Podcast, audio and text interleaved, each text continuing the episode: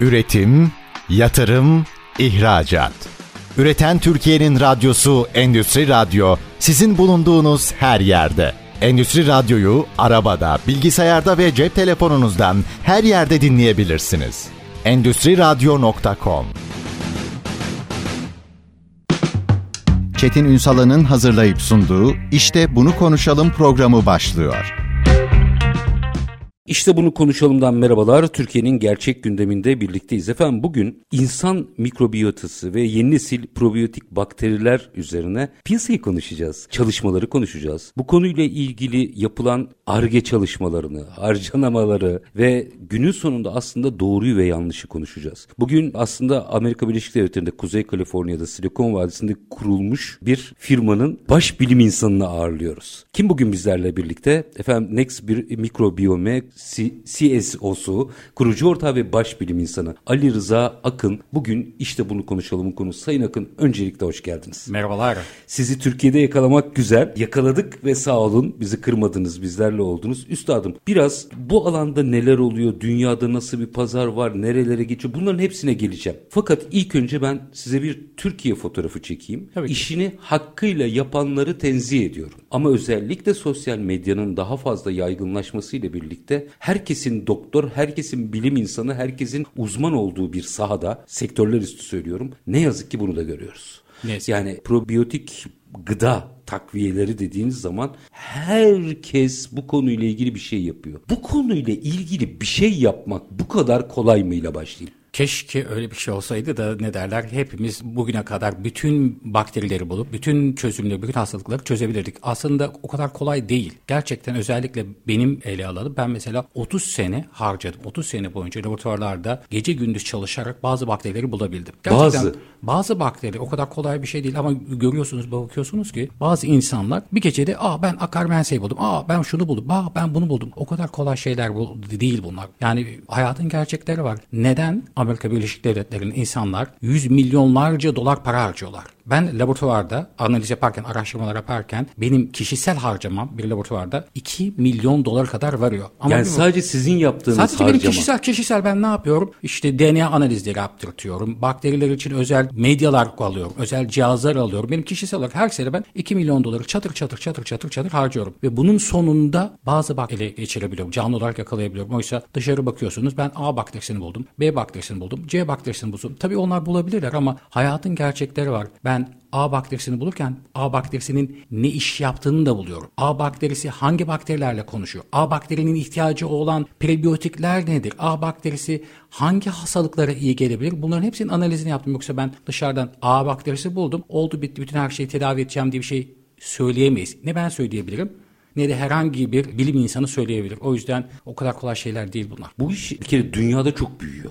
Kesinlikle. Ee, daha da büyüyecek öyle gözüküyor. Evet. E, tabii şimdi bir yerde ekonomik hacim olunca kaos başlıyor. Kesinlikle. Hele ki orada bilim dışılıktan çıktığınız zaman. Peki mesela Amerika'dan geldiniz. Amerika Amerika'da bu iş bu kadar kolay mı? Yani ben yarın sabah ben de bir bakteri buldum diye çıkabilir miyim? Bana ne sorarlar? E, sana siz ilk önce gelirler iyi misin? Yani bunu yapmak için ilk önce o bakteri buluyorsunuz. O bakteri bulduktan sonra bütün genomunu okuyorsunuz. Bütün genomunu okuduktan sonra dışarıda başka bir laboratuvar bunu bulmuş mu bulmamış mı diye bütün database'leri analiz ediyorsunuz yapıyorsunuz. Bütün database'ler analiz edildikten sonra bulmuş olduğunuz bakteriyi laboratuvarlara, büyük database'lere veriyorsunuz. Arkadaşlar ben bunu buldum. Dünyada ilk defa ben bunu buldum. Mesela ben Crichton Kaliforniya adlı bir bakteri buldum. Benim bulmuş olduğum, benim keşfetmiş olduğum bir bakteridir bu. 20 defa bunun DNA'sı okundu. 20 defa DNA'sı okunduktan sonra hem Avrupa'da hem de Amerika Birleşik Devletleri'nde database'lere verildi. Çünkü ben ölürüm kalırım, laboratuvar batar, ölür, yangın çıkar ama dünya üstünde o bakteri mutlaka bulunsun diye oraya da konulur.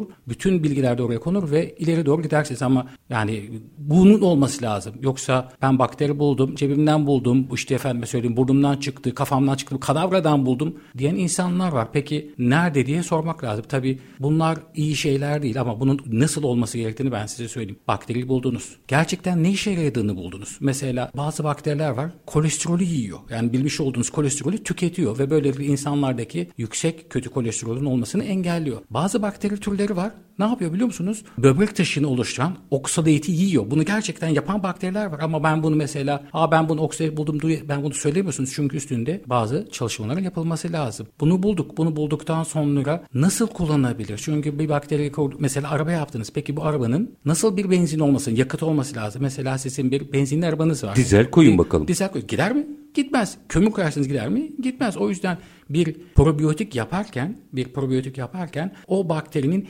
neye ihtiyacı var? Onun yanına koyacaksınız. Peki yani bir de Messi'yi ele alın. Mesela Messi tek başına sahaya çıksa 11 kişilik bir takımda maçı kazanabilir mi? Kazanamaz. O bakterinin yanına bazı arkadaşlarını koymanız lazım. Neden? Çünkü Messi'nin de kalecisi olması lazım. Messi'nin de bir santroforu olması lazım veya beki olması lazım ki doğru düzgün bir probiyotiğiniz olsun ve bu probiyotik insan olduğunda çalışsın. Tabii bunu yapan firmalar Amerika Birleşik Devletleri'nde var. Tabii bazı kötü elmalar da var. Kötü elmalar ne yapıyorlar? Aa, biz elmayı yaptık karıştırdık yapıyorlar satmaya çalışıyorlar ama iki gün sonra o firmalarda ileriye doğru gidemiyorlar. Neden? Çünkü ürünleri düzgün bir şekilde çalışmıyor ama düzgün bir şekilde çalışan probiyotikler her zaman ileriye doğru tıngır mıngır tıngır mıngır gidiyor. Hiçbir reklam yapmanıza gerek kalmadan. Üstad şimdi pazar büyüdükçe kullanım eğilimi arttıkça bazen bilinçte çok aranmaz hale geliyor. Şimdi bence pazarın en büyük problemlerinden biri bu. Dediniz ya şimdi bir şey buldum öyle hadi koş demiyorlar. İlk önce deneniyorsunuz vesaire vesaire vesaire vesaire. Şimdi akşamdan sabah peki bu kadar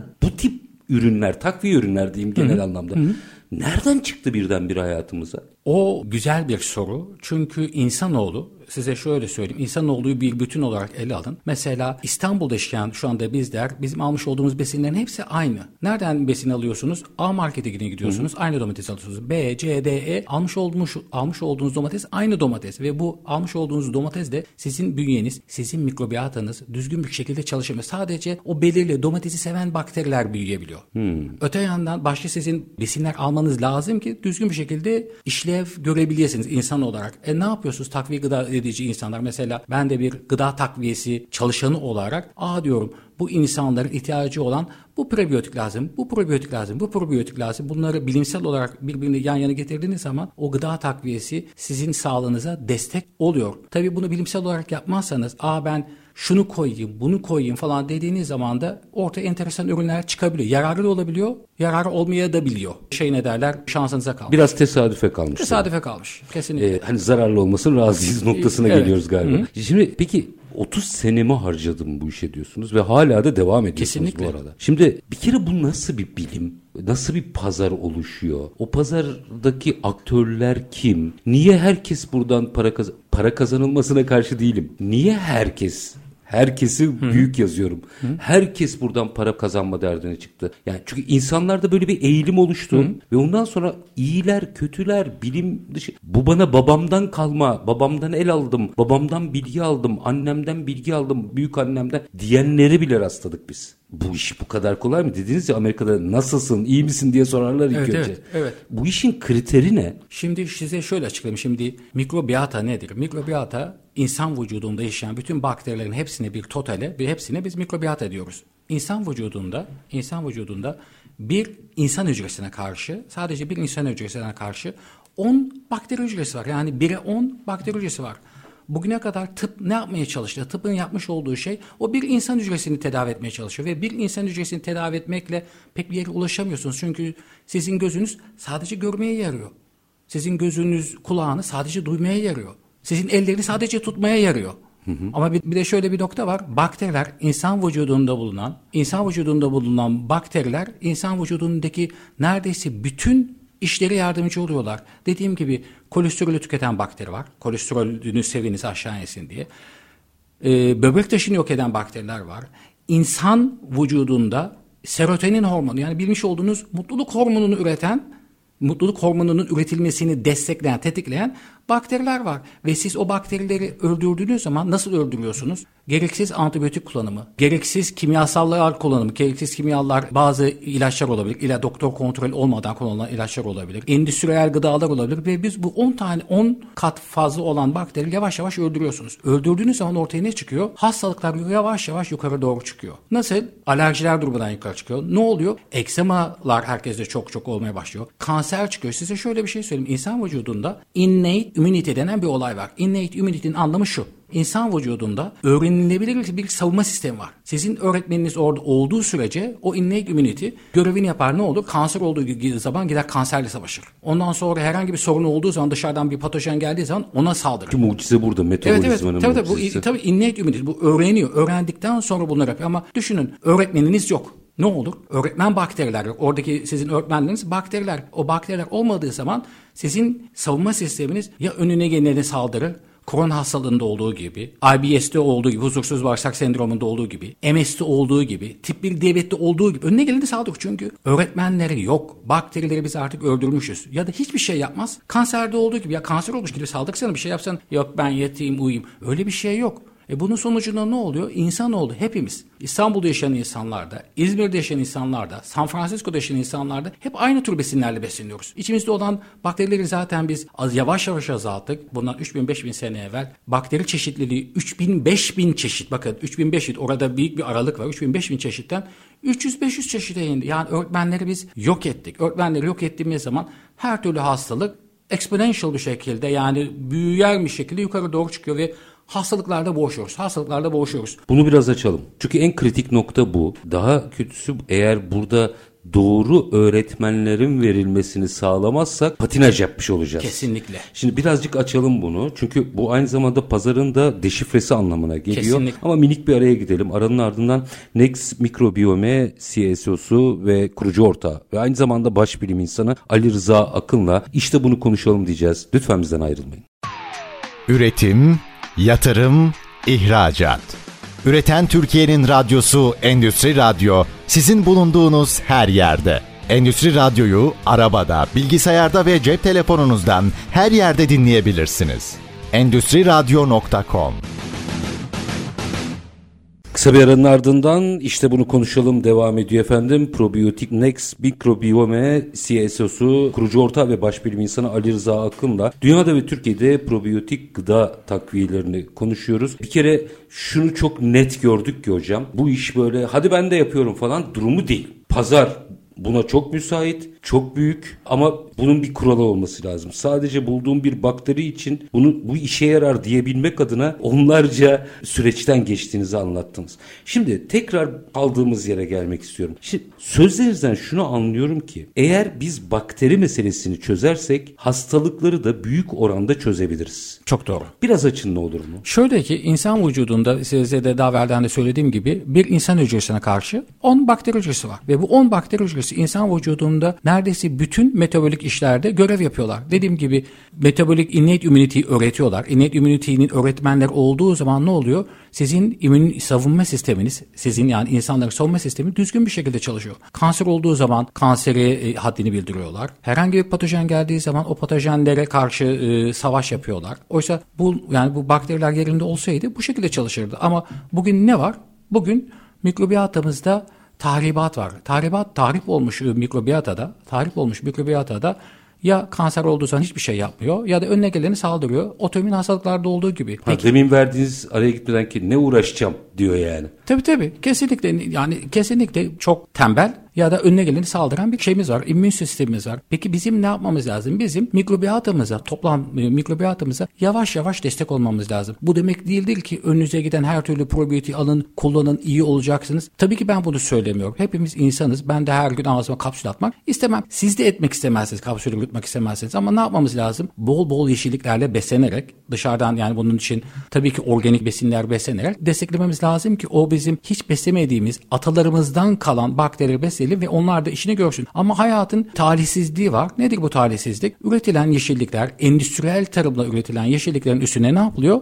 Kimyasallar sıkılıyor, pestisitler sıkılıyor ve bu pestisitleri bunlar antibiyotik de olabilir, bunlar değişik kimyasallar da olabilir ve biz bu yeşillikleri aldığımız zaman ne yapıyoruz bilin bakalım. Yıkıyoruz. Yine yine yok istediğiniz kadar yıkayın çünkü iç, içine yok, içine de geçiyor. Hmm, doğru. o bakterilerin çünkü onlar da haklı, üreticiler de haklı. Mesela yeşillik üretiyorsunuz. Bu Amerika'da çok olan bir olaydır. Yeşillik üretiyorsunuz, marul üretiyorsunuz ve marulun içerisinde atıyorum salmonella bakterisi var. Ve siz de ne yapıyorsunuz? Ürününüzü korumak için çünkü Amerika'da biz bunu çok görüyoruz. Salmonella çıktı. iki kişi hastaneye hastanelik oldu bir kişi vefat etti. Böyle şeylerin olmaması için ne yapıyorlar onlar? Basıyorlar antibiyotiği. Basıyorlar antibiyotiği çünkü birisi vefat ederse salmonella'dan ertesi gün bütün haberler bunu gösteriyor. Hey salmonella'dan iki kişi öldü. Kim üretti? A tarlasının sahibi öldürdü ve bunlar gerçekten cezai işlemler olur ama üstüne siz antibiyotik sıkarsanız, pestisitler çıkarsanız ilk zamanlarda hiçbir şey göremezsiniz ama uzun dönemde o yeşillikleri yiyen insanlar her türlü hastalığa ulaşır. Çünkü bizler mikrobiyatımızı haşat hale getirmiş olur. Şimdi ben tekrardan toparlayayım. Bizler probiyotik dünyasında gıda takviyesi üreten, araştıran bilim insanları olarak yapmamız gereken şunlar. Bizler etik sahibi insanlar olarak ne yapıyoruz? Bir probiyotik yaparken ne işe yarıyor? Bu probiyotiği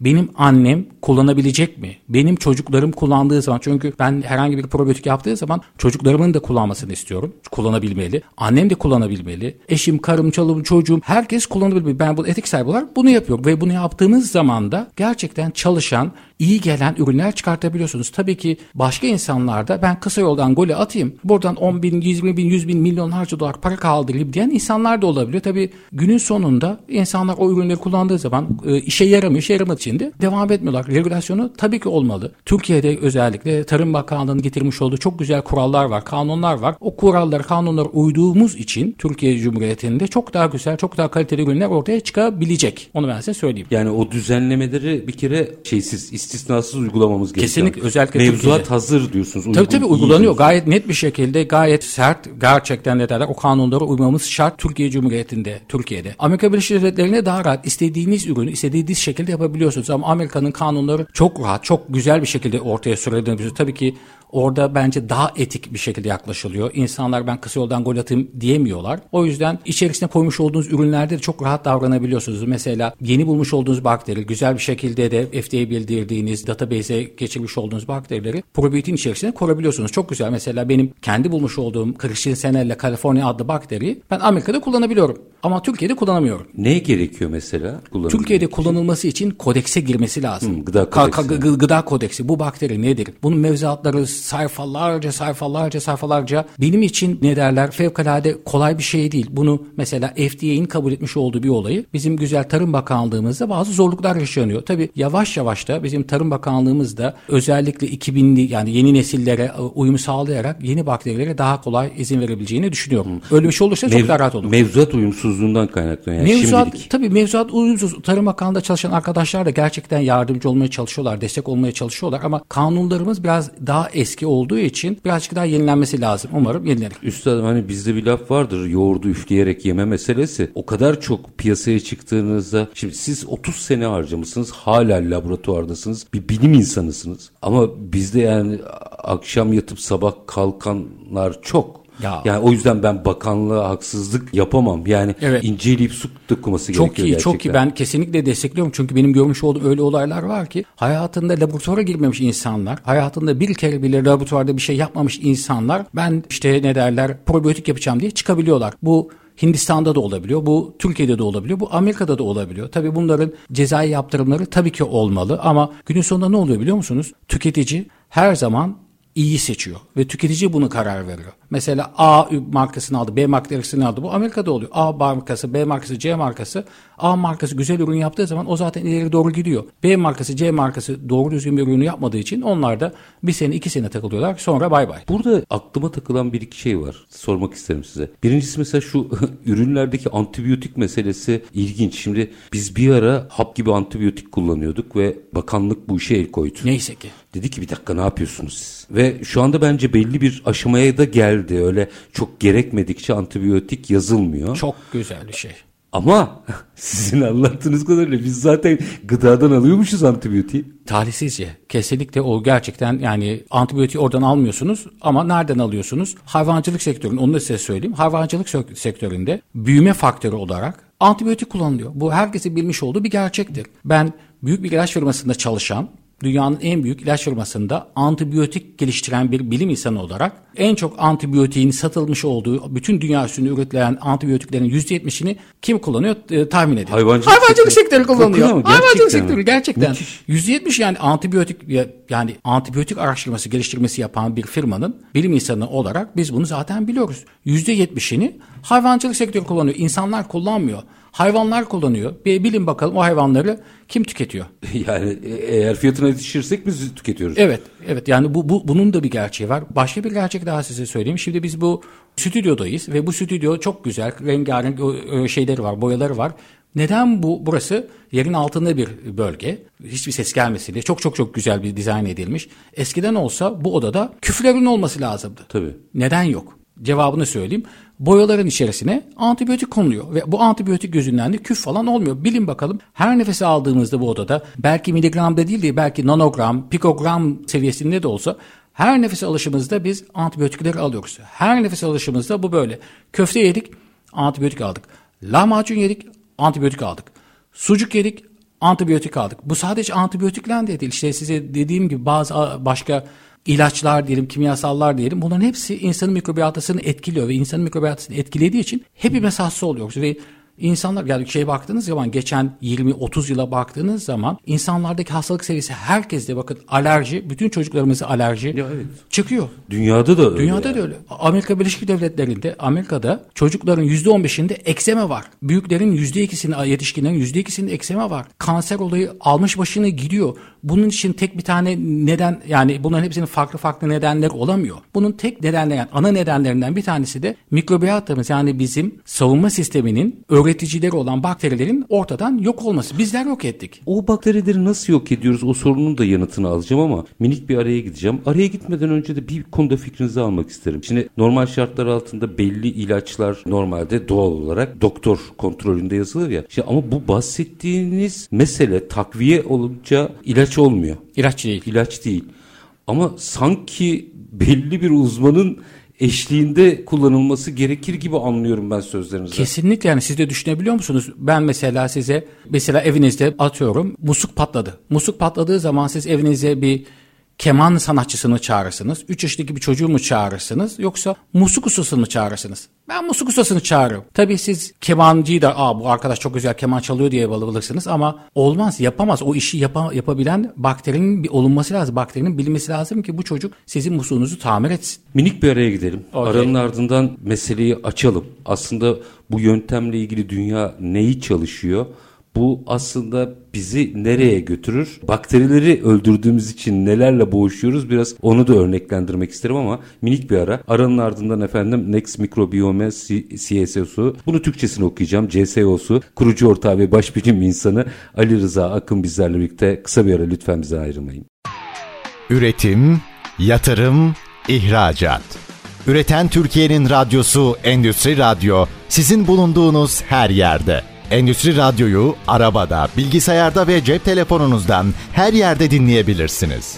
Endüstri Radyo.com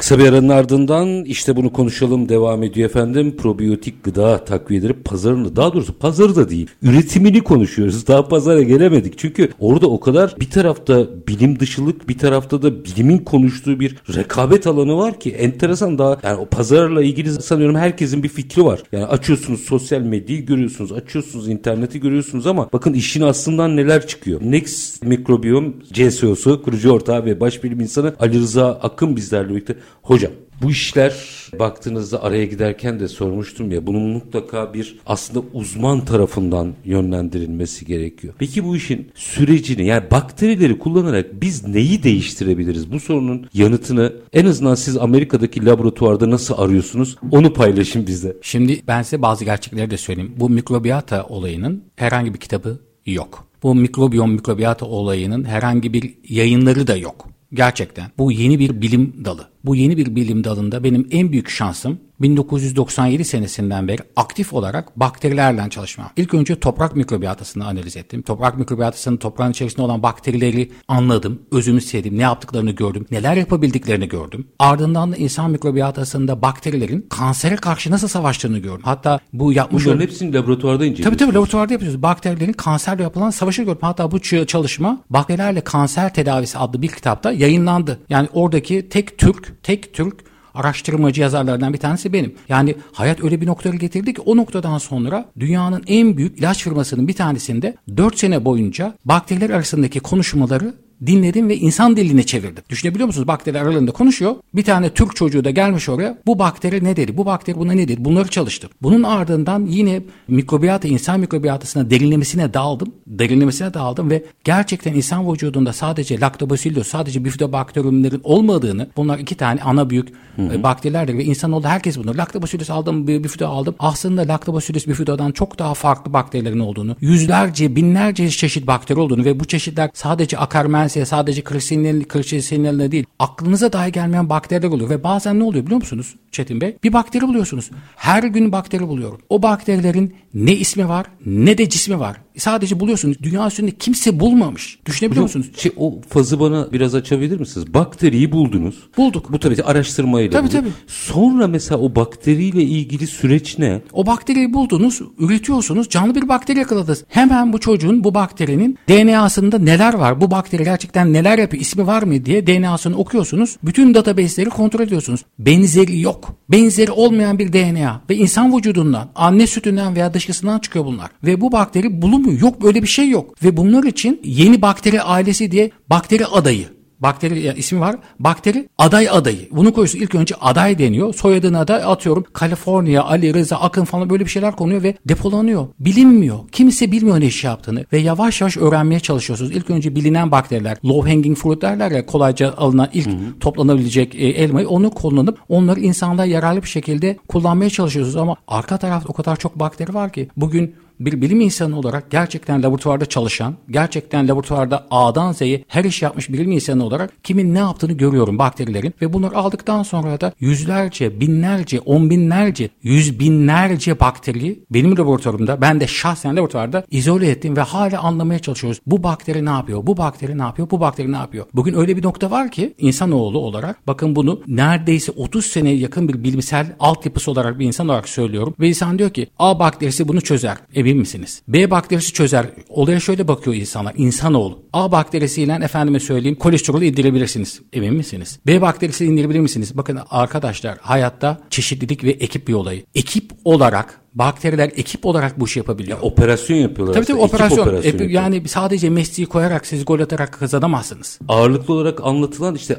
A bakterisi de bulduk. Her şeyi çözüyor. Öyle bir şey yok. Bu mümkün değil. Bu mümkün bu mümkün değil. Oraya sen tek başına Messi'yi koyup da gol atmasını bekleyemezsin. Tam anlamıyla bir takım olması lazım. Aynı şekilde de bakteriler de benim görmüş olduğum tam anlamıyla bir mikrobiyatı bir bütün olarak görebilen bir insan olarak. Çünkü ben mesela insanım. Siz de insansınız. Aslında bizleri olarak yani insan genomu var. Bir de bakteri genomu var, mikroorganizmaların genomu var. Biz bir bütünüz. Bütünsel mikrobiyataya baktığımız zaman, bütünsel genomlara baktığımız zaman whole biome yani bütünsel bir organizasyon var. Yani ben yürürken insan olarak yürüyorum ama bakterilerle beraber yürüyorum. İkimizi birbirimizden ayıramayız. Beni bakterilerden ayırırsanız ben ölürüm. Bakterileri de bizden ayırırsanız bakteriler de ölürüm. Ama olur ama benim size sizin sorunuza karşı cevabım şu. Bakterileri tek tek değil, grupsal olarak A bakterisi, B bakterisi, C bakterisi ikisini üçünü yan yana koyduğunuz zaman bu çocuklar gol atabiliyor. Yani Ve, o ekibi oluşturursanız mesela bir e, değişim yaratabiliyorsunuz. Kesinlikle sadece o da değil. Mesela A, B, C bakterisi size lazım. Bu işleri yaptığını biliyorsunuz ama mesela A bakterisinin yapmış olduğunu B bakterisi kullanıyor. B bakterisinin yaptığını C bakterisi kullanıyor ve C bakterisinin yapmış olduğu ürünü İnsanoğlu kullanıyor ve insanoğlu da bulunan e, kolesterolü de yok edebiliyor. Böbrek taşını da yok edebiliyor. Mutlu olmasını da sağlayabiliyor. Ama ortadan siz B bakterisini çektiğiniz zaman A kesinlikle yani bir işe yaramıyor. O sistem bir işe yaramıyor ve bu A, B, C bakterilerini siz aldınız. Olayı sadece probiyotikler de çözmüyor. Probiyotiklerin düzgün bir şekilde çalışması için, bütün bu probiyotiklerin düzgün bir şekilde çalışması için prebiyotikleri var. Yani bu bakterilerin maması diyelim. Bakterilerin beslenmiş şeyi var. Siz mesela araba kullanacaksınız. Siz daha verden de size söyledim. Eğer siz o bakteriye ihtiyacı olan ürünü verirseniz atıyorum arabanız benzinliyse benzini verirseniz arabanız kömürlen gidiyorsa kömürü verirseniz bir togunuz varsa elektriği verirseniz bunlar düzgün bir şekilde çalışabiliyor ama bunları düzgün bir şekilde koymazsanız düzgün orantılı koymazsanız bu işler ileriye doğru gitmez. Size başka bir şey daha söyleyeyim. Yine bu fevkalade fütüristik de gelebilir insanlara. Bilim insanları da dahil olmak üzere. Herkes ne diyor? İşte koloni forming unit, koloni oluşturan birim, koloni oluşturan birim Türkçesi böyle oluyor. Hmm. CFU, CFU denip hmm. geçiyor. Aa sizin bakterinizin içerisinde, sizin ürününüzün içerisinde 10 tane bakteri var, 100 tane bakteri var, milyon tane bakteri var. Arkadaşlar bakterilerin sayısıyla iş görülmez. Bakteriler, bakın bunu da size, size, size de söyleyeyim. Bakterilerin sayısıyla değil, bakterilerin yüz ölçümüne bakmak lazım. Bakterilerin yüz ölçümü işi yapıyor. Çünkü bakterilerin elleri, kolları, ayakları yüz ölçümünde o membranlarında ve her membranda bakterilerin üstünde bulunan her membranda bulunan pompalar var. Mesela Küçük bir e, bakterinin üstünde sadece 10 pompa da olabilir. 10 pompadan bahsediyorum. Çünkü bu 10 pompa ile çalışıyor. Kocaman bir bakteri de olabilir. Üstünde sadece bir tane pompa var. Şimdi siz ikisini eşit oranda koyalım dediğiniz zaman 10 tane küçük bakteriden 10 tane büyük bakteri koyduğunuz zaman ne olur? Bir tanesinde 100 tane pompa olur. Bir tanesinde de 10 tane pompa olur. E bunu bilmeden siz nasıl bir ürün çıkartabilirsiniz? Şimdi, şimdi benim yapmış olduğum şey burada tam anlamıyla bilimsel şov yapıyorum. İnsanlar öğrensinler diye. CFU gerçekten artık 1920'li yıllardan kalan bir şey. Allah'ı bir Rabbim. Siz 1920 yılın, yılından kalan bir datayla nereye gitmeye çalışıyorsunuz? İnsanlık böyle. Biz FDA'ye biz bunları gösterdik. FDA arkadaşlarıydık. Yani biz de bakın ben FDA'nin gözetmiş olduğu 3 tane clinical trial'da çalıştım. Yani FDA'de gerçekten bu işi yapan bir insanı. FDA'ye vermiş olduğumuz dokümantasyonlar binlerce, on binlerce sayfa dokümantasyon ve bütün yapmış olduğumuz teknolojileri birer birer anlattık. FDA yavaş yavaş anlamaya çalışıyor. Artık CFU olayının yanında VCC olayı diyeden bir olaylar var. Artık yani bambaşka dünyalarız. Biz aynı ayrı dünyaların insanıyız. Onu size söyleyeyim. Hocam mesela doğru bir takım kurduğunuzda böyle örnek var mıdır? Ya mesela göğüs kanseri çok son yıllarda arttı. Mesela rastgele söyledim bunu. Evet. Onunla ilgili mesela doğru bir formül uygulandı. Doğru bir takım kurulunda bütün bunların yolu yordamı var mı? Ve bunu Hı-hı. ve bunu yarım doktor candan eder durumundan nasıl kurtarırız eğer varsa formül? Ya bir de şimdi var mı derim siz var dersiniz arkadan 10 kişi ben buldum diye çıkar aman onu istemiyorum. Tabii, tabii, tabii. Gerçekten bilimsel olarak söylüyorum. Ya bunun bilimsel bazı gerçeklerini söyleyelim. Bunlar bilimsel gerçeklerden bahsedelim. Bakın Amerika Birleşik Devletleri'nde her sene 300 bin kadın meme kanseri oluyor. 300 bin kadın ve bu kadınların %70'inin %70'inin herhangi bir risk faktörü yok. Ne annelerinde kanser var ne de herhangi bir özgeçmişleri var ailesinin öyle bir şey yok. Ve %70'inin sadece iki tane ortak yanı var. Bir tanesi kadın olmaları bir tanesi 50 yaş üstü olmaları. Bunun nedenlerine baktığınız zaman altyapısına baktığınız zaman bu insanların kabızlık yaşadığını, bağırsak sorunları yaşadığını görüyorsunuz. Bunlar yapılan çalışmalarda belirtmişler. Kabızlık yaşadık, kabızlık yaşadık ve hepsi meme kanseri olarak ortaya çıkmış. Neye bakıyorsunuz? Mikrobiyataları düzgün çalışmıyor. Ve genel yapılarına baktığınız zaman da östrojen dominansı meydana geliyor. Östrojen baskınlığı meydana geliyor. Peki neden östrojen baskınlığı meydana geliyor bu insanlarda, bu kadınlarımızda? Neden? Çünkü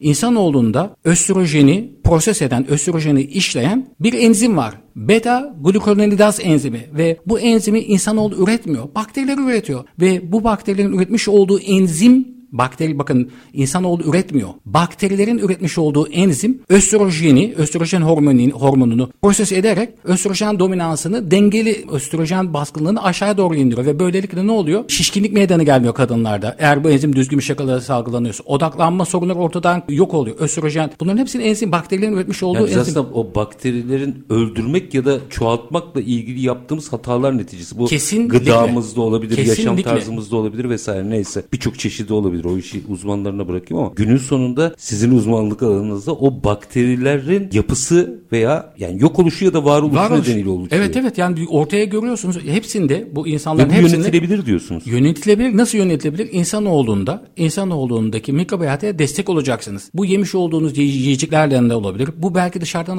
alacağınız gıda takviyeleriyle olabilir. Böylelikle sizin vücudunuzda yaşayan bakterilerin düzgün bir şekilde beta glukuronidaz enzimi sağlamasını sağlıyorsunuz ve bu enzimi sağladığınız zaman da östrojen baskınlığı ortadan kalkıyor. Bunun sonucunda da ne şişkinlik yaşanıyor, ne ruhsal dalgalanmalar yaşıyor, ne odaklanma sorunu yaşıyor. Çünkü östrojen seviyesi aşağıda. Östrojen seviyesi aşağı olmadığı zaman, östrojen baskınlığı olduğu zaman ortaya ne çıkıyor? E, kist oluşuyor. Hocam bütün bunlar Amerika Birleşik Devletleri'nde tıp camiasında da tartışılıyor mu? Yavaş yavaş herkes öğreniyor. Bunu nedeni ise söyleyeyim. Şimdi bir insanın, insanların... Birden bahsetmiyorum Amerika'yı söylüyorum. Ben, ben, ben de herkese söylüyorum. Bakın bir insanın ne söylediğine bakmayın, ne yaptığına bakın. Ben her zaman etrafımdaki insanlara da hey kardeşim bir insanın ne yaptığına, ne söylediğine bakma, ne yaptığına bak. Ne yaptığına nasıl bakacaksınız? Sen bu işe para yatırıyor musun? Bakın Amerika'dan bahsediyorum. 100 milyonlarca dolar para ayrılıyor mikrobiyataya. Bunun içerisinde ilaç fabrikaları da dahil. İnsanlar artık bunu öğrendiler. Mikrobiyatada büyük bir gelecek var insanoğlunu daha sağlıklı hale getirebilmek için. Tıp fakültelerinde de bu böyle, dünyanın en büyük üniversitelerinde de böyle. Ya dünyanın en büyük üniversiteleri buna yatırım yapıyor. Hadi o üniversiteleri bir kenara bırakın. Tamam. Google bilmiş olduğunuz Google dünyanın en büyük Arama motoru. Arama diyelim. motoru. Sadece arama motoru değil.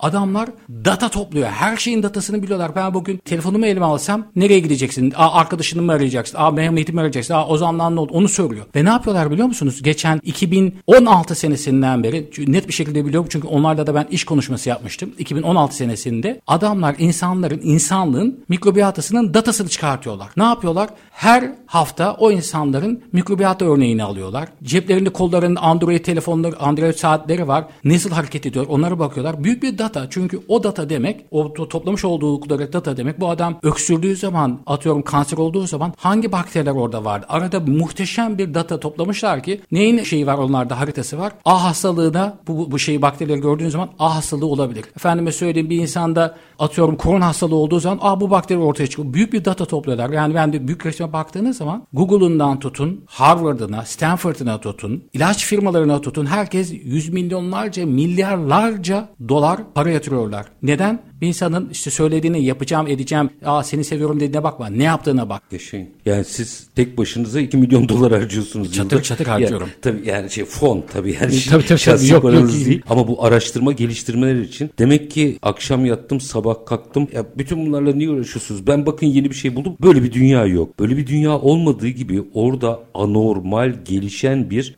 bilim tarafı oluşuyor ve tıp camiası da artık bunu Amerika Birleşik Devletleri'nde tartışıyor diyorsunuz. Hocam çok teşekkür ediyorum. Süren bitti ama aslında çok şey konuşmak istiyorum size. Ama işin özünde anladığım kadarıyla bilimden ve kanıtlanmış olandan şaşmamak gerekiyor. Aksi takdirde iyilik yapayım derken çok kötülük yapıldığını sözlerinizden anlıyorum. Çok teşekkür ediyorum. Ben teşekkür ederim. Var olunuz. Efendim biz bugün dünyada ve Türkiye'de probiyotik gıda takviyesini konuştuk. Bakın daha pazara gelemedik bile. Pazar muhteşem zaten ve büyüyor. Hepiniz böyle hepimiz belki bu konuyla ilgili uzmanlığımız olmamasına rağmen gözümüzle görüyoruz. Acayip bir yere gidiyor ama anladığım kadarıyla işin içerisinde bir süre sonra bilimle çalışanlar ve merdiven altılar düşecek. Onlar da bir şekilde elenecek ama anladığım yine anlayabildiğim kadarıyla işin uzmanı değilim ama hocamın söylediklerinden dünya bu konuyla ilgili hastalıkların çaresi bile olabilir mi tartışmasına kadar getirmiş birçok meseleyi. Niye? Bakteriler, bakteriler, bakteriler. Kesinlikle. Next Microbiome CSO'su ve kurucu ortağı, baş bilim insanı Ali Rıza Akın. Çok teşekkür ediyorum. Ben teşekkür ederim. Efendim biz her zamanki gibi bitirelim. İşinizi konuşun, işinizle konuşun. Sonra gelin işte bunu konuşalım. Hoşçakalın efendim.